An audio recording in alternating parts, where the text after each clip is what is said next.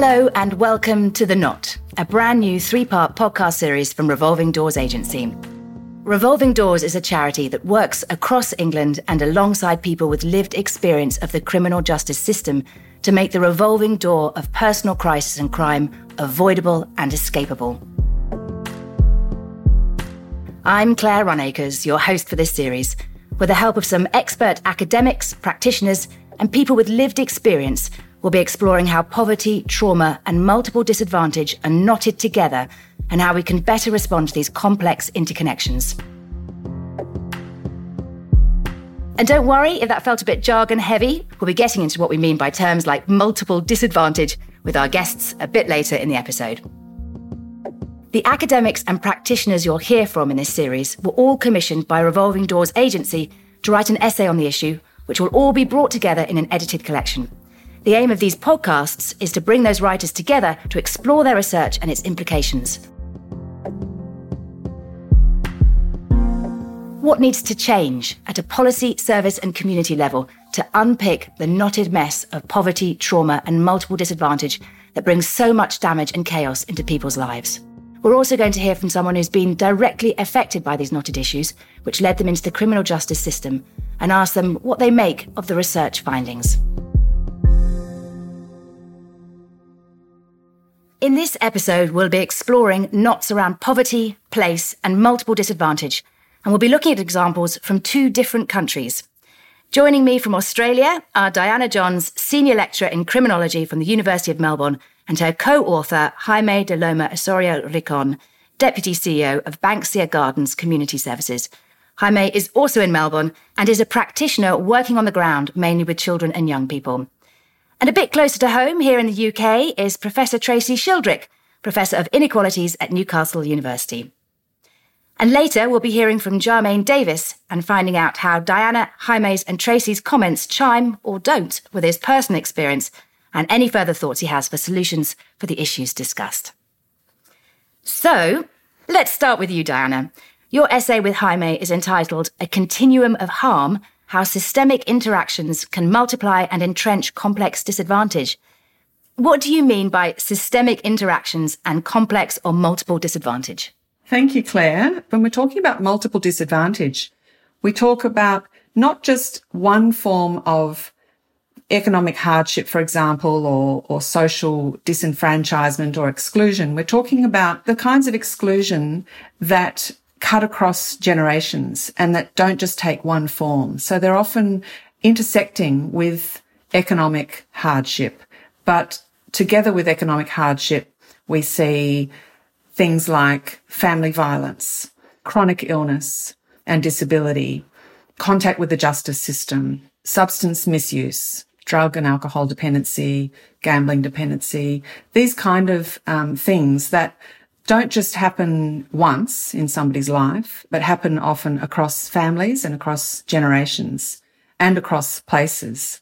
And in terms of the systemic interactions, what we mean by that is the way in which people's lives intersect with uh, systems, with institutions, with social structures. So every day we come into contact with other people and if we're a child, we come into contact with adults in authority, not just our parents and our family. We come into contact with teachers, with people in the street, in the shopping centre, in our neighbourhood, with police, with, you know, sometimes children's services, family services. Every single interaction constitutes some form or, or is part of some form of system. And that's really what we're talking about when we refer to systemic interactions. And we'll talk more about that in a little bit.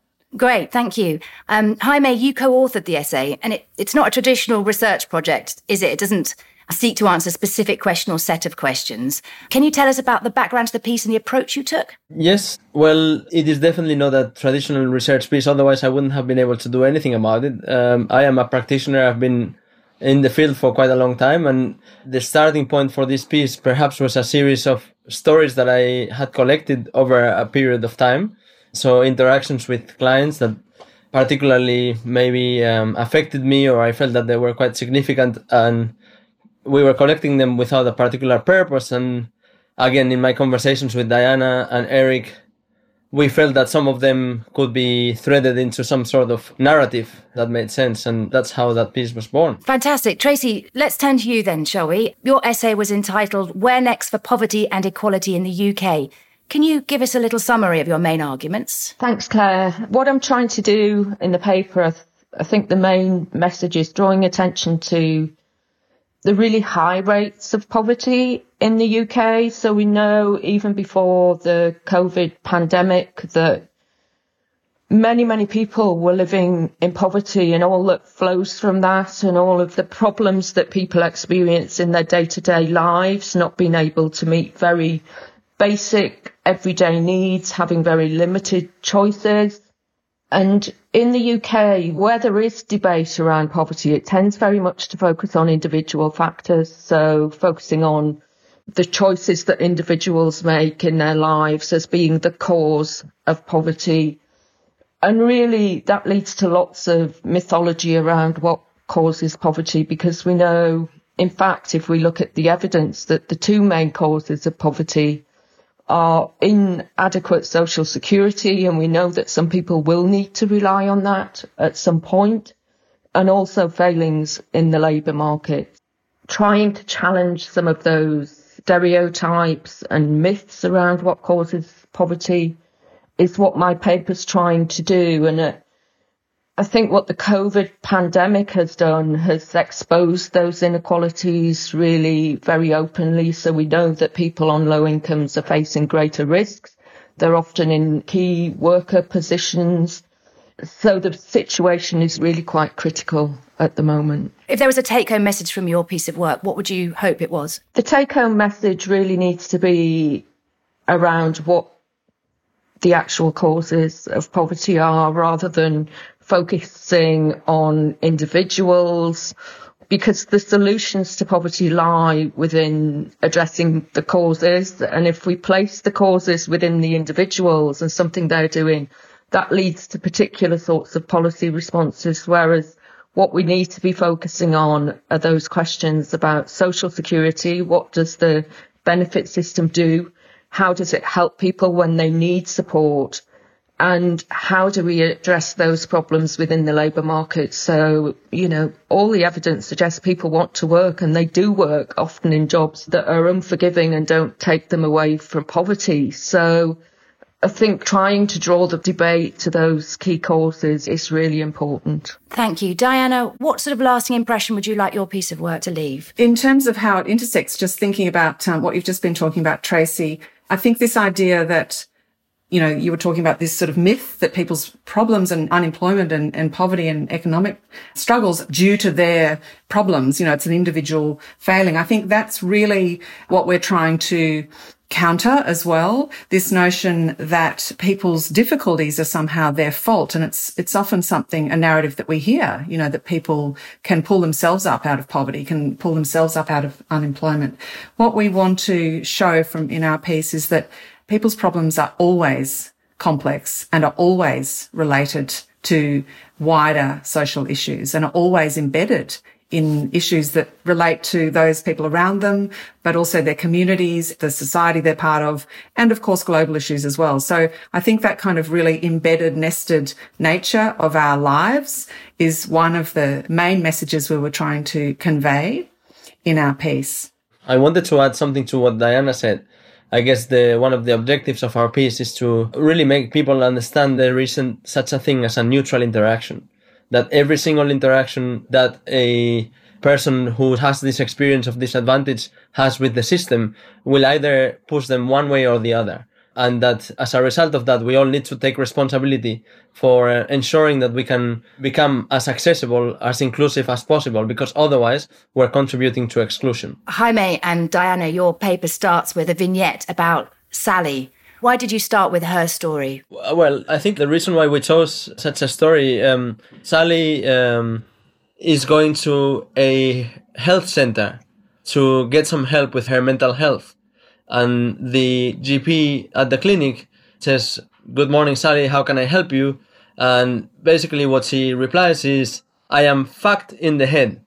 And immediately, the GP says, Sorry, we don't tolerate swearing here. We have to terminate this appointment.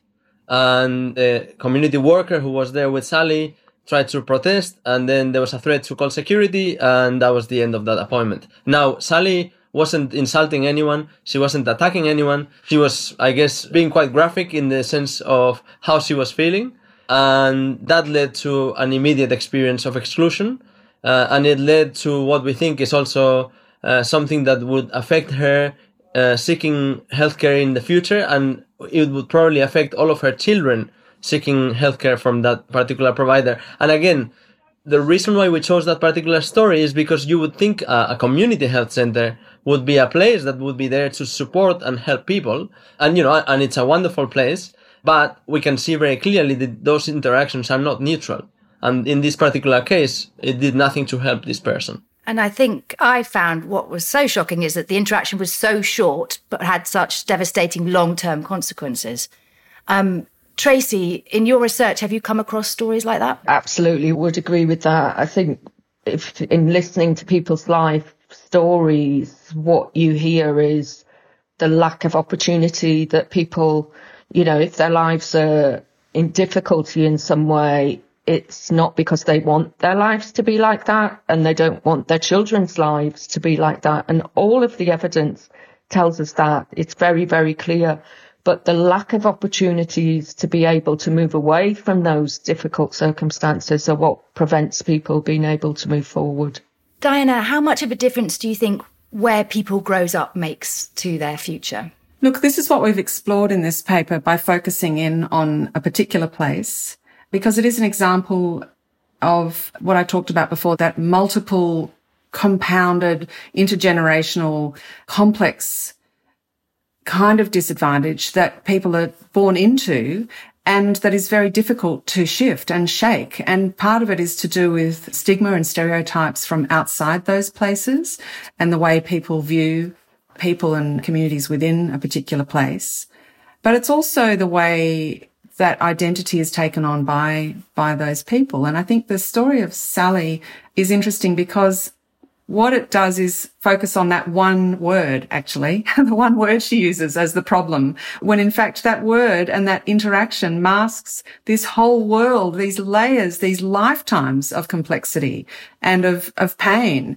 You know, it conceals all the work that it took to get Sally to that health centre to to seek help for her long term pain and suffering in her own um, mind and her, in her own life. Her experiences of abuse, her own traumatic history, you know, meant that she was deeply suspicious and fearful and um, resistant to seeking help. So the fact that she had got to this place with the help of a, of the worker and then to be turned away meant it was just another layer of pain, of difficulty, of trauma, re-traumatizing actually uh, for Sally. And as Jaime said, also it wouldn't just affect her, but would also mean that she's unlikely to go back to the doctor for her own, her own help, but also she won't take her children there.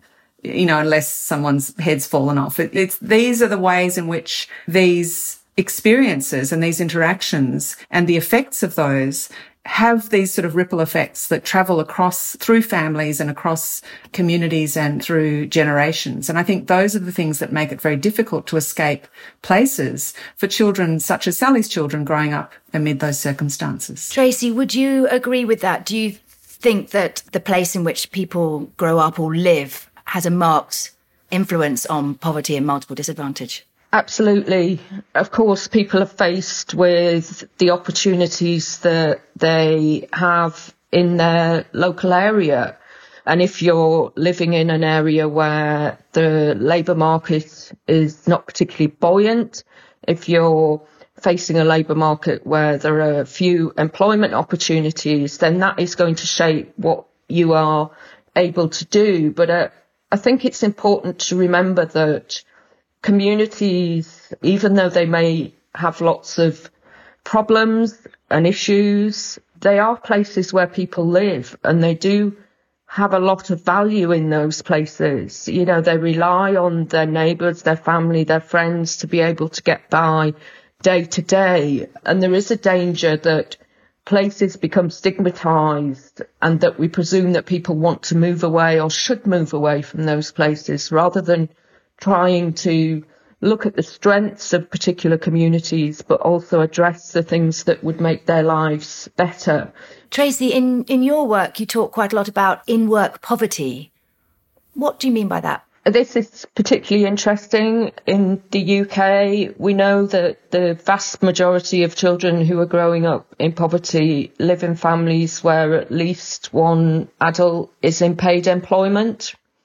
And we've really seen a growth of insecure work, work that doesn't pay enough to take people away from poverty.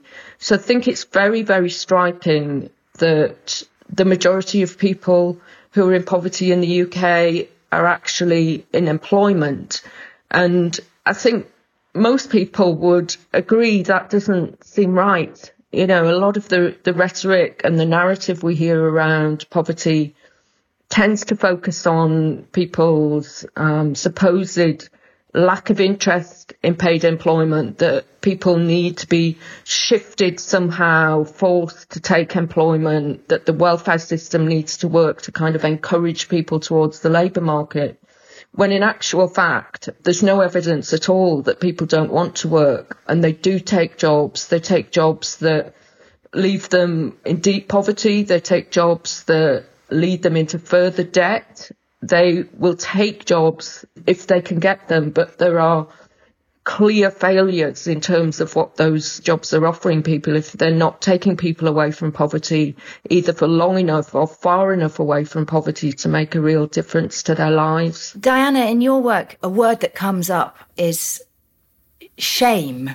You know, as, as a reason for people not engaging effectively with formal authorities and services, the shame of their situation. Can you Tell me a little bit what you meant by that. I think this is also a point of intersection between our two papers. I think you highlight the effects of shame really well, Tracy, in um, in terms of those bigger, broader social narratives, but also in terms of people's own private experience of poverty and and unemployment, for example.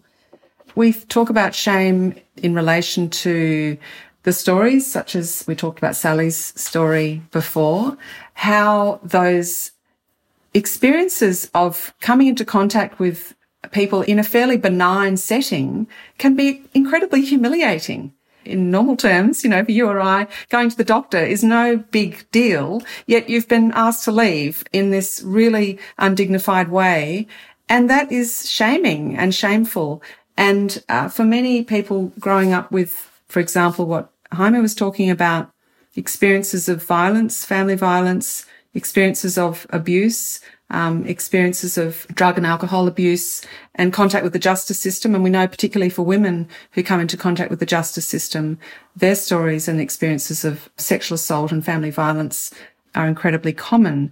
And these things lead to a deep internalized sense of shame that is related to their experience of trauma, that is related to their experience of violence and the things we've talked about. What I found really striking when I read Tracy's paper was that the people who really should be feeling shame. And, you know, I'm going to talk about the UK here because the fact that there is a UN rapporteur who writes a report about poverty in the UK, I think that people in the UK should feel shame about that. Similarly, in Australia, we have had UN reports, uh, you know, describing our poor treatment of, of refugees, and we should also feel great shame about this. But instead, uh, we decide to make people who seek support feel ashamed. Yeah. And Tracy, reading your work, I found it striking that you talked about people who are who felt shame because they were hard up and just trying to manage, you know, we come back to this in work poverty that creates a sense of shame in people. I think it speaks to the terms of the debate in the UK when we talk about disadvantage and we go back to those individualized explanations which tend to stereotype people as being lazy, not wanting to work, being responsible for their own positions, which of course inevitably leads people to want to distance themselves from those sorts of narratives because people are working hard, people are trying to provide for their families, people are dealing with all sorts of complexities and struggles, and they're doing that to the best of their ability.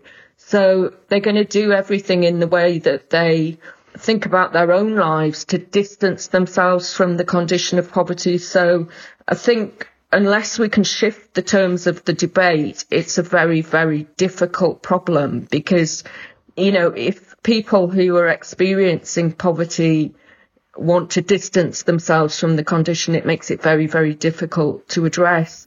So we've talked a lot about the problems in society. Let's try and talk a little bit about some of the solutions, shall we? You know, what can make a positive difference? Tracy, did you find some areas did, were you able to highlight some areas for positive change from your work? I think we can look at it in different ways, and I think Diana and Jaime's paper really illustrates how excellent work can be done at a local level to really change some of the um, dynamics that are happening in terms of how people engage with different sorts of agencies. And I think there are things we can do as individuals. We can challenge stigma when we hear stereotypes, and particularly in the UK, we hear it a lot, even from people who work within agencies. I think you know, challenging that where the opportunities arise is really important. But ultimately, and I think the UN rapporteur report really spells this out very clearly. Central government has a very important role to play. The state needs to address the key causes of poverty because all of the work that's done further down is critically important, but unless those things are addressed, we won't see real structural change. I'm going to finish by asking you one absolutely impossible question, so I apologize. Um, if there was one big or small thing that you would do, that you could do to break this cycle of disadvantage, what is that one thing that you would do? Diana one thing to break the cycle of disadvantage would be to find a way for people to see themselves in the other. It's about empathy. Yeah. Yeah. So developing empathy, you think, is, would be a key step. Yeah. Jaime, how about you? I'm hoping and guessing that uh, Tracy will bring a universal basic income as a policy measure, so I don't have to mention that. She's nodding. That's there's a good chance of that. so so i'm gonna i'm gonna go for something much more pragmatic. I would like to see every single police officer teacher magistrate social worker youth worker with very very rigorous training on trauma informed practice. Uh, and i think that would make a, an enormous difference. Tracy yeah, Jaime stole my thunder there. um, I think it, it, for me, it would have to come back to some sort of basic income that if you can kind of deal with the economics, I think a lot of the things that we've been talking about would take care of themselves in some sense. So for me, it would be introducing some sort of basic income that allows every citizen to be able to live a reasonable life and not to be struggling day to day just to survive. Thank you, Tracy, Diana, and Jaime. Some really interesting thoughts there. A great discussion on the, the knots of poverty, place, and multiple disadvantage. If you stay with us for a little while, we're going to continue the discussion in a different direction and then come back to you to talk further about it. Well, we've heard from the academics and practitioners, but I think it's time to bring in Jermaine Davis. Hello, Jermaine. How are you? I'm good, thank you. Tell me a little bit about yourself. How did you first get involved with Revolving Doors? Um, I got involved with Revolving Doors through an anti-knife crime campaign that I'd set up in memory of my friend. What happened was my friend unfortunately got stabbed to death in 2018 and I went to his funeral and there was three of us that used to get around together like years ago when we was younger and one of them had moved away and obviously my other friend unfortunately deceased. The other lad, he came back from where he'd moved to to attend the funeral as well. And we'd not seen each other for years. And we ended up face to face over my friend's coffin. And I looked at him and I was just like, bro, like, what have we been doing out here, man? Like, we haven't been living. Do you know what I mean? We've just been existing in it. Like, so I made a vow that day that if I could do anything at all positive with what time I've got left and help steer the kids and the youth away from leading that kind of life, then I thought I'd do whatever I could. So I was on probation at the time when I had an idea, and my probation officer put me in touch with certain charities in Leicester, and then that initiated somebody referring me to Revolving Door. Tell me a little bit about your upbringing and background. I'm 41 years old. I was born in Birmingham and I grew up in Leicester. I went into the care system as a very young, well, a baby, through certain abuse and things that I went through. I was first in short term foster care, then long term foster care, then I got adopted. I moved from Birmingham to Leicester when I was adopted at three or four years old. My adoption broke down when I was about 10, 11, which then led me to go into the care of the local authority. And from there, I was in and out of children's homes, but running concurrent to that, my behaviour and mental health and stuff was suffering throughout this journey. So my behaviour deteriorated to the point where I was getting myself in trouble and hanging around with the wrong kind of people. And I went into the criminal justice system at a very early age, at about 12, 13 years old, where they first put me into secure accommodation. And from there, that led on to young offenders and then inevitably adult prison. What What was your experience of, say, school? I got expelled at a very early age. I got expelled in the first year of senior school because I was being bullied and put in like, and I was in a dichotomy basically. So something had to give, and I ended up retaliating against the people that was bullying me, and I was expelled from school. I think I was twelve, the first year of senior school. So I didn't have much experience. I went to junior school. That was fine, but I haven't. I haven't got much memory of that. To be fair. Do you remember um, any particularly positive or negative experiences with teachers? Not in particular. Nothing jumps out. I think my life then at school was more focused on the negative situations I was finding myself in with other pupils and peers and stuff. So. And when it comes to your peers, what kind of relationship did you have with them? Oh, I didn't like. Well, it was a negative one. Obviously, um, my appearance and the way I was presented at school, due to the lifestyle I was having through my adoption, that initiated people to look down on me, ridicule me, not acknowledge me. So, which then forced me just into a corner. And then you reacted. Yeah, and then I thought something had to give at some point, and I finally reacted to things I was going through. And what role do you feel poverty played in your journey and interaction with the, say, the criminal justice system and the, your personal experiences?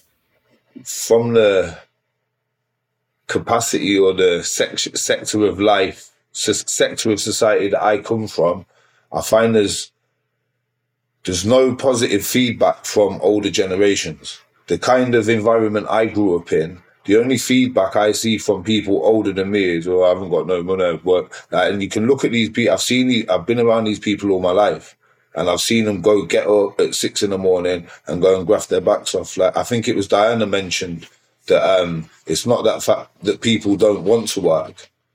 Like people do want to work, and people will go to work for nine, ten hours a day for jobs that still keep them in poverty. Do you know what I mean? So I believe that the way that um, employment is set up, I had a minimum wage job in a scrap waste management for two years, and I wasn't. I was okay-ish, but I still felt like I was a one wage packet away from being homeless, where I've been before. Just going back to um, some of the issues we were talking about in the research, we we talked about how important um, the place where you grow up is, and I know that you've moved around through your life, but what sort of an effect do you think about the area in which you live has on the way in which you live your life? The only role models that I saw really growing up were either successful, and I say that with speech marks or quotation marks, but um, successful business people or criminals. That was it. There's a lot of people that I know that have started their own scaffold businesses and within the um, works and trades, or so to speak. But then the other half is people that sell cocaine driving around in BMWs. How did that affect the way that you grew up when you saw this, this these groups of people around you? It made me feel like, like, what's the point of working? I go around my friend's house, yeah, and his his dad just got in from work, and all he all he's just huffing and puffing and moaning about the day he's just had at work. And then you go there three days later when he's just been paid, and he's huffing and puffing and moaning that he hasn't got any money left. So I'm like, that impacts on you because you see that all over the estate, eh, on different estates, everywhere you go. That's all I used to see growing up, like people's families struggling and moaning about work. And then I've got, I see that with my own vision. And then in my ear, all I'm being told is get a job, get a job. Like, is this isn't making sense to me. Like, I'm what you're telling me a job's going to give me, and what I'm actually seeing for myself in real life, they're not. It, it it's not. Yeah, it's not clicking properly. What would have made it better? By caring about people.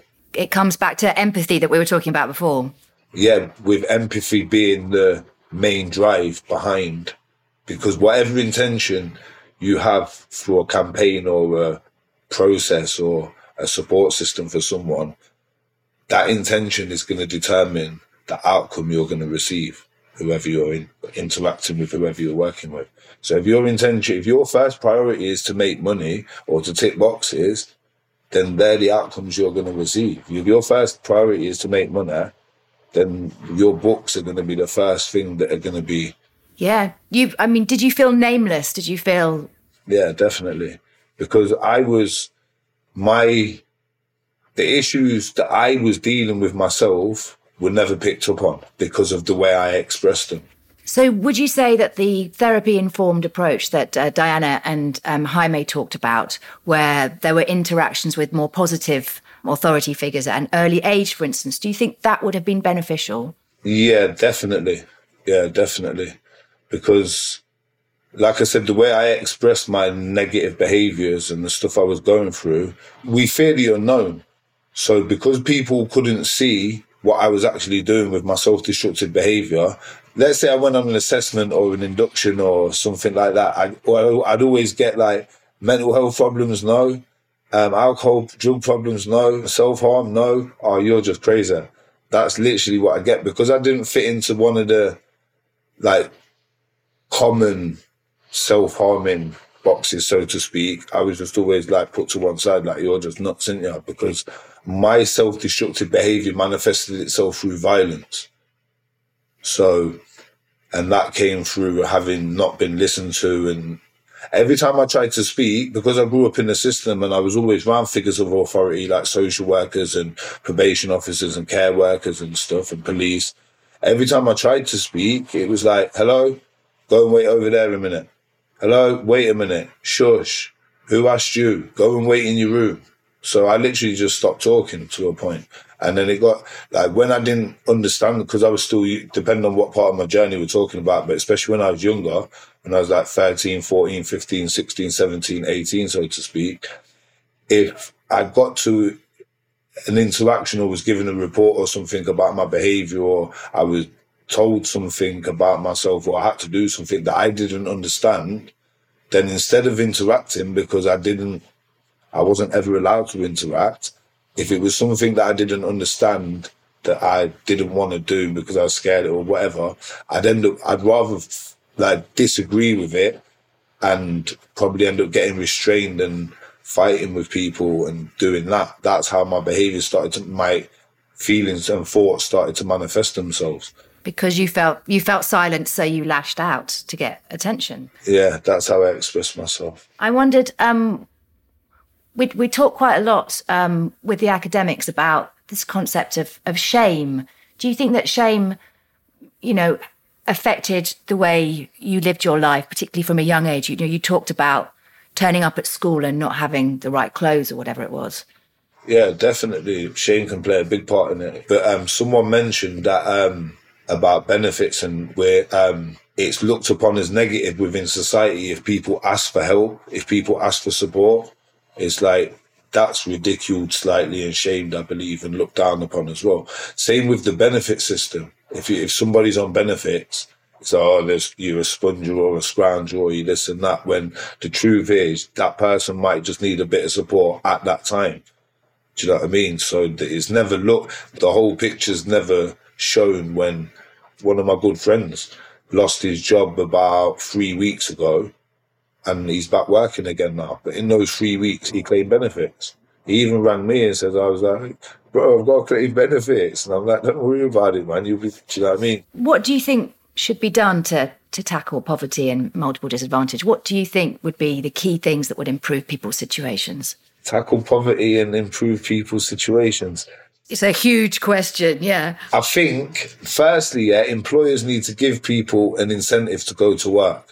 Yeah, not just oh, I'm going to give you minimum wage because if you don't do it, Tom, Bill, and John will do it for me instead. They got like queues going around the block at the job centre, people trying to get work. So just there needs to be more incentives all round from the government, from because like I said, the feedback from the people that have worked all their lives is literally a negative. And I don't see any incentives for people to go to work. It's just threats. There's no incentives. If you don't go to work, you won't get this. If you don't go to work, you can't have this. If you can't go, if you don't go to work or get a job, you won't have this. And where's the positive influence or incentives for people to go to work? If kids are seeing their parents coming back from work stressed, angry, in a bad mood, with no money, where's the incentive for that child to go to work? Because they're seeing this on a daily basis, month in, month out. And we know that the, yeah, so there needs to be more positive change around how work is viewed. Not just how work's viewed, how the employment, our job's viewed. Then it has to be some real substance in getting a job and going to work. And we talked about your interaction with authority figures. How do you think that that system could be improved? Whether it's teachers or you know in the in the prison system or social workers. More vetting on before people go into those roles and more a lot more training and a lot more vetting on the people that are managing those roles. What do you mean by vetting? Getting to the real heart of somebody's intentions of you could potentially change the whole narrative of somebody's life on a decision on the, what that you're going to be going into. So a lot of times you hear in society when people, I'm not going to say any job in particular, but people can comment on a, on a job that somebody does. And a common response a lot of the time is, oh, it pays the bills. I'm not saying everybody says that, but it is a very common phrase. Oh, it pays the bills. And in certain capacities within society where you're interacting and you could potentially have an impact on the direction somebody's future goes, then I think the vetting of that person there and their intentions behind going into that capacity is really examined. Jermaine, thank you so much for your fresh perspective and comments and for joining us today. We really appreciate it. You've offered us some really valuable insights.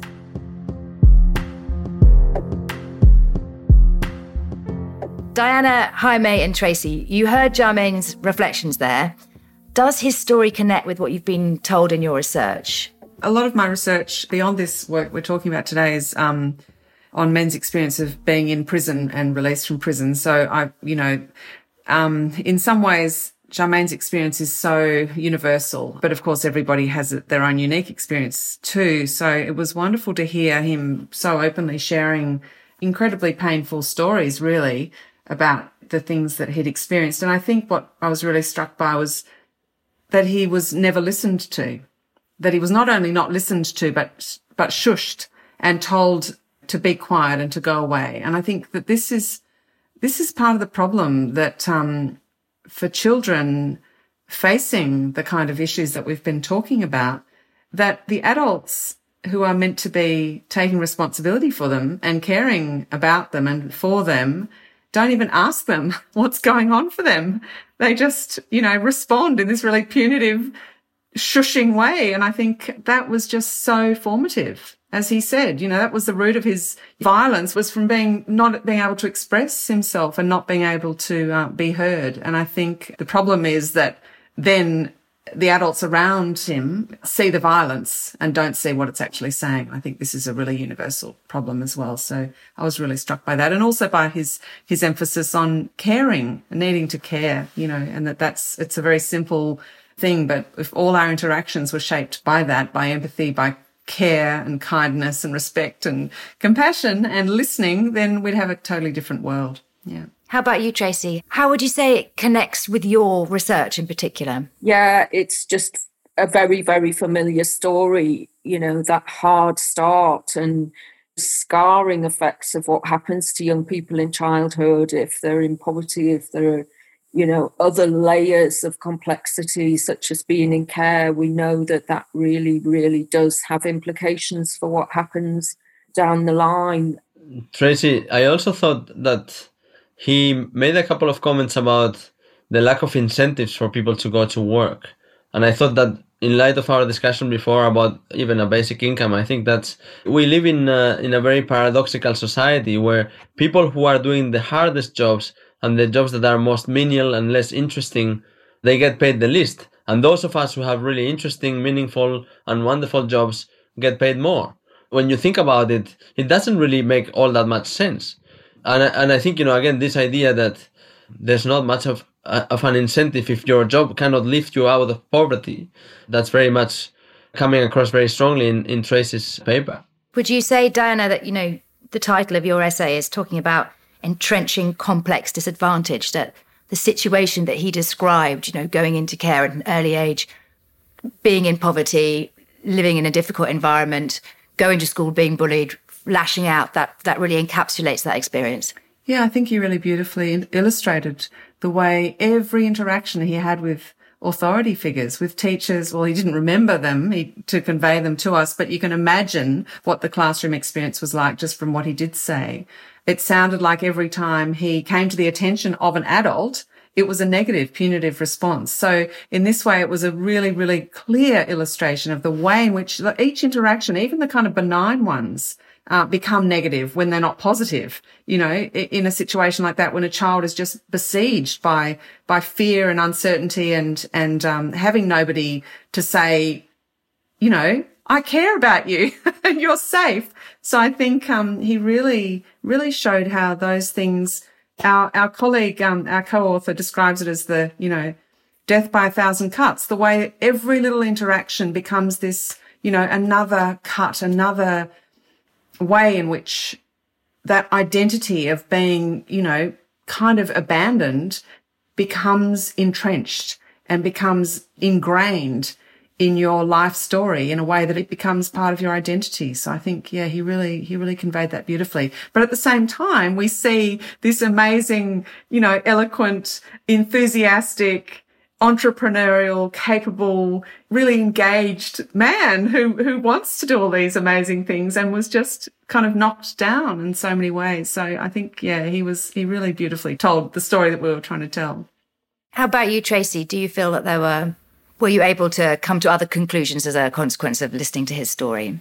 I suppose it reminds me of the importance of listening to the, the detail of people's life stories because mm. often stories, particularly where they are complex and there's lots of different issues going on, are told in quite a one dimensional way. And I think what the, the conversation there really illustrated is sometimes it's the small things that can make a difference. A person just offering somebody a chance or an opportunity. So I think for me, it just reminds me of the importance of really listening to those close up stories in quite a lot of detail to pick up on what things have really been important to that individual. And of course, it's not just about listening, it's about taking action off the back of that. Whose responsibility do you feel it is to respond to this knot of poverty and multiple disadvantage? Tracy, should we start with you? I guess it goes back to what we talked about before that there are different levels of responsibility, you know, and, and we all have a responsibility within that to play a part. And, you know, clearly um, some people have more power than others, and those who are experiencing disadvantage uh, often have very little power. So I guess it's about each individual taking their role, but ultimately, I do think it comes down to policy and government to be able to make those real structural changes. How about you, Jaime? Who would you ask to stand up and take responsibility? So, I mean, I, I have zero hope uh, or zero um, belief that all of these lessons that we should have gained from COVID 19 are going to be applied in a, in a long term. But we still should act as if those things could happen and we should still work with optimism and do our best to transform society and uh, we shouldn't give up on this battle.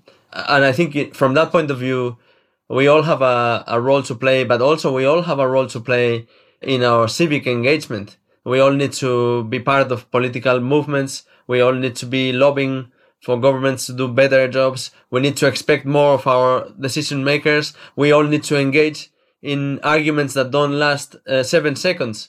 And we all need to maintain ourselves informed and we all need to study and read and be actively engaged in the public discourse. And, and it's exhausting, but it's really important if we want to change society. And Diana, would you agree with that? How would you like to see policymakers respond? Listening. Listening and de emphasizing the myths of public demands for punitive policies that divide people and, and feeding into sort of um, divisive mythic kind of narratives that come from, you know, that are perceived to be out in the community. But I think very often are, are sort of imagined to be more than they are and instead bringing people together and emphasizing kindness. You know, we've seen Jacinda Ardern in, in New Zealand, you know, working from a politics of kindness and, and we've seen that being incredibly successful. So it's possible. Um, so we actually need to change something because our current justice system is uh, incredibly broken. I don't know what the statistics are in the UK, but in Australia, our uh, recidivism rate for people coming out of prisons is about 50%. So that means, you know, two years after people leave prison, they are back in there. And we know that prisons are costing us something along the lines of a hundred to one hundred and fifty thousand dollars a year for an adult. So it's actually not a, a, very very good investment. So I think you know we really need very radical reforms, and we need the courage to be able to explain that to the people in more than seven seconds. We're going to sort of round things up really at that point. Does anybody have any final thoughts? One thought that I think is important is that, you know, we've talked a lot about having empathy for the people that we work with, the people who face adversity. I think it's really important that we also have empathy for the people who are actually working in those roles as part of the systemic interactions. Because quite often, I, I don't think that there's any teacher out there or any residential care worker who going to work every day just because they want to make money. People want to make a difference, and then they become part of a system that uh, is chronically underfunded, and then as a result of that, it's it's difficult to develop that sense of perspective. And then as a result of that, if you, it's almost like a self-fulfilling prophecy because if you just expect that people are to behave violently and they're to be nasty, that's most likely what you're to get. And we have to have empathy for people who are working in those roles. And we have to, again, work empathetically with them for them to see that there's a different way as well. And I think that's really important. I think that's a very good point to make.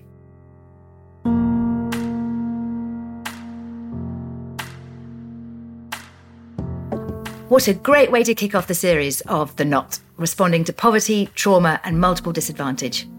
Some fascinating reflections and insights into the way poverty, place, and multiple disadvantage are interlinked, along with potential solutions. Thank you to all of my guests in this first episode Diana Johns, Senior Lecturer in Criminology from the University of Melbourne, and her co author, Jaime de Loma Osorio Ricon, Deputy CEO of Banksia Gardens Community Services, also in Melbourne, and Professor Tracy Shildrick, Professor of Inequalities at Newcastle University, and Jermaine Davis, for sharing his story and a fresh perspective on the research.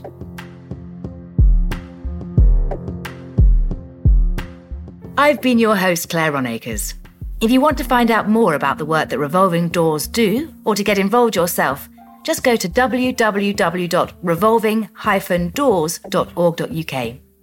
You can also join the conversation on Twitter and Instagram. Our handle on Twitter is at RevDoors, and on Instagram at Revolving Doors Agency. We'd also love you to rate and review this episode wherever you get your podcasts. And while you're there, please do subscribe to the series, as next time I'll be joined by another panel of experts and those with lived experiences as we shine the spotlight on the links between identities and multiple disadvantage, and specifically the roles gender, childhood trauma, and racism play in facilitating people's journeys into the criminal justice system.